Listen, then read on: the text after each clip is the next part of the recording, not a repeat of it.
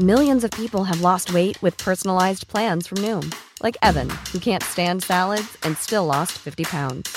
Salads, generally, for most people, are the easy button, right? For me, that wasn't an option. I never really was a salad guy. That's just not who I am. But Noom worked for me. Get your personalized plan today at Noom.com. Real Noom user compensated to provide their story. In four weeks, the typical Noom user can expect to lose one to two pounds per week. Individual results may vary. Que hemos entrado en una especie de rebatinga que si el 90% de las llamadas son falsas o no, o todas esas, perdón, todas esas cosas que se dicen que están ahí en la mesa, pues la gran pregunta, la gran pregunta es este realmente qué está pasando y sobre todo a través de aquellos que investigan profundamente y de lo que lo hacen con profunda seriedad y que además uno sabe que este es parte de su vocación de vida, ¿no? Francisco Rivas, director general del Observatorio Nacional Ciudadano. Francisco, ¿cómo has estado? Qué gusto, Javier, como siempre, escucharte, saludarte a ti y al auditorio. Buenas tardes. Sabes que además me da particular gusto de tener la oportunidad de conversar contigo. A ver, este, ahorita hablábamos con, eh, con Dora Justi, que es la jefa de protección de UNICEF México, un poco como para abrir el tema y ver cómo pasa todo esto con los niños, cómo pasa con ciertos sectores de la población. A ver, en lo general, ¿qué alcanzas a encontrar con el tema violencia, Francisco, a lo largo de coronavirus, de la pandemia. ¿Qué has visto? ¿Cuáles serían como los grandes hallazgos del trabajo que ustedes hacen? Mira, como sabes, cuando hablamos de violencia estamos hablando evidentemente pues de algunos, por ejemplo, de los delitos que son la privación de la vida de las personas, los homicidios, como estás hablando de las lesiones dolosas, cómo estás hablando de la violación sexual, cómo estás hablando de la violencia familiar, que es también un delito, pero que pasa por mecanismos absolutamente diferentes. Entonces, hoy, si volteamos a ver los homicidios, tú sabes muy bien que marzo fue el segundo peor mes de la historia del país en, por número de homicidios que se cometieron, y abril pues también presenta un crecimiento de este delito y se posiciona como el número 11. Si comparamos abril 2020 contra abril 2019, tenemos un aumento de más del 6%. Si se compara el periodo enero-abril 2019 contra enero-abril 2020, tenemos un crecimiento de aproximadamente el 2%. Y te digo, si vemos solo al mes, pues es el onceavo peor mes desde que tenemos registro. Y en ese sentido, también vemos eh, que 2019 se cerró como el peor año en materia de violencia familiar y hoy pues hay un repunte de esta a pesar de que las denuncias han venido cayendo. Nosotros estamos trabajando en un convenio de colaboración con la Red Nacional de Refugios, pero tenemos un área de atención a víctimas y encontramos que efectivamente en un momento en donde la gente tendría que ir a denunciar, las mujeres principalmente, que están siendo víctimas de la violencia, los adultos mayores, pues realmente no, no están asumiendo ese riesgo porque esto implica, pues, desde el desconocimiento generalizado, salir a hacer la denuncia a una agencia de Ministerio Público.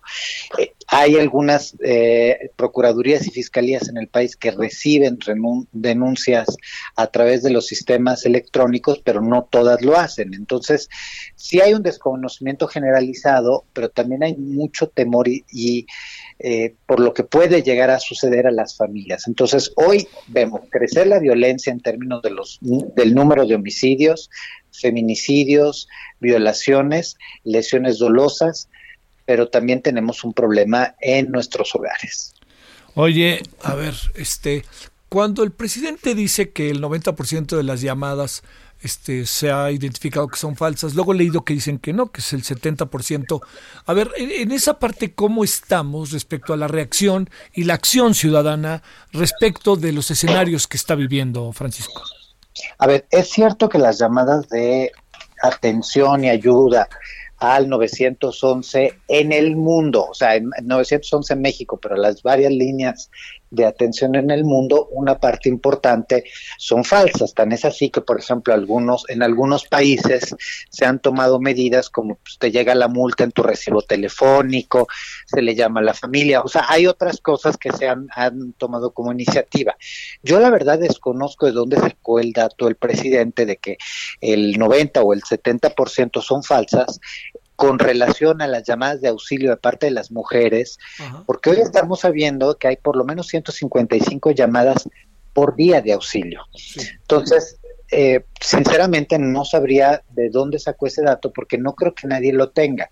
Recordemos que los 911 no, no hacen parte de los registros oficiales que se hacen públicos a través del secretariado ejecutivo. Ah. Cada municipio cada estado lo registra de manera absolutamente eh, diferenciada y eso pues no permite tener bases nacionales. Entonces, sinceramente, me, me, parece sorprendente el dato porque, entre otras cosas, estuviera implicado por lo menos, si hay 155 llamadas por hora y ellos están diciendo que el 70% son falsas, quiere decir que la policía fue a verificar por lo menos 155 casos y encontró que 100 eran falsos. Y yo no creo que esto esté sucediendo. Sí, ese es el, el, el dato. A ver, eh, el gobierno, de repente me da la impresión de que el gobierno vive una, a cierto punto, una paradoja, ¿no? El, presidente tiene una mirada sobre el tema de la violencia intrafamiliar y la violencia, el feminicidio, y su equipo, su gabinete se esmera en tratar de, mostrar la mejor cara del presidente.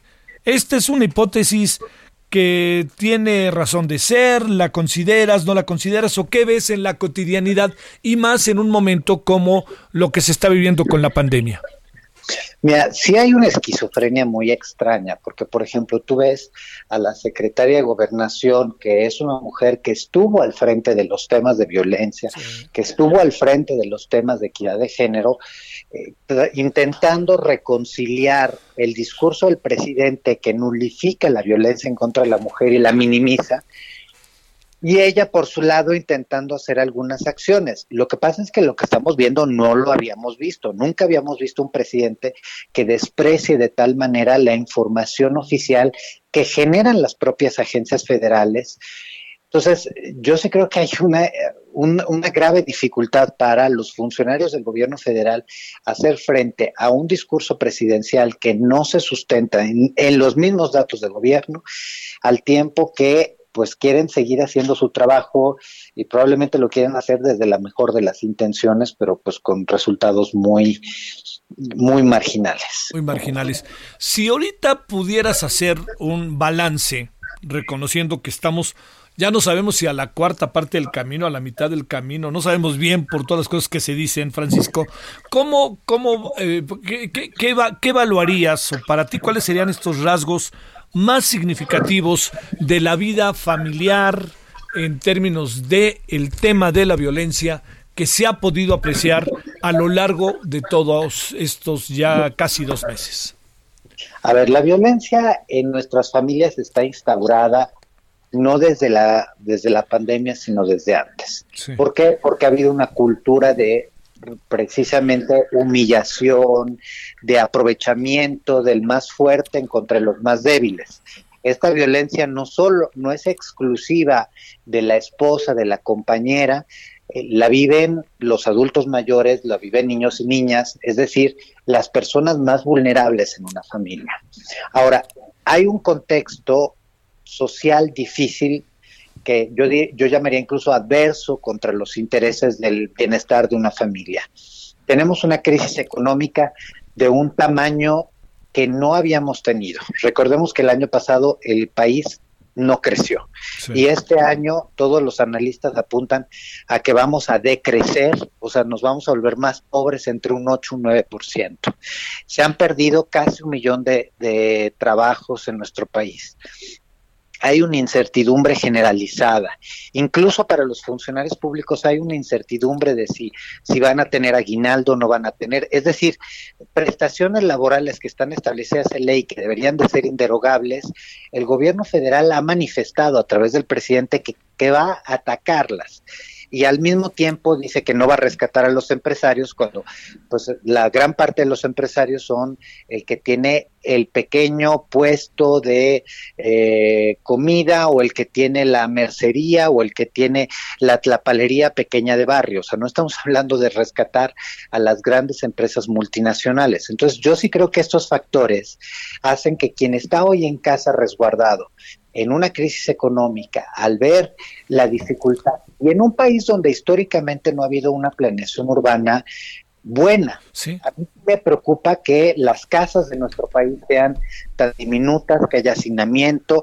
Esto claro que entendemos porque hay más violencia sexual, porque hay más violencia física, más violencia psicológica y más violencia económica.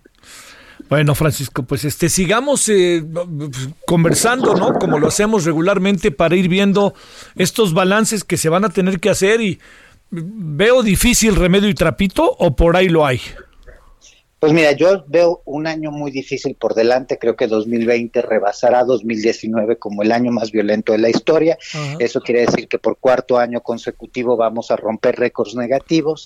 Creo que el, hoy vimos un dis, una disminución generalizada de los delitos comunes, pero en cuanto termine esta crisis, Sí. o sea, es decir, en cuanto te- regresemos a las actividades acostumbradas, en medio de una crisis económica y en medio de una crisis de violencia ya instaurado, va a haber un semestre por lo menos muy, muy, muy difícil para las familias y por eso invitamos a que nos sigan porque estamos generando videos, estamos generando recomendaciones y documentos para que tú, tu familia, quien nos escucha, se puedan cuidar, porque la verdad es que las cosas vienen muy mal. ¿Tú crees que estén pasando cosas muy brutales de las cuales todavía no tengamos ahorita estarnos dando cuenta? ¿No podríamos conocerlas todavía o algo parecido, este Francisco?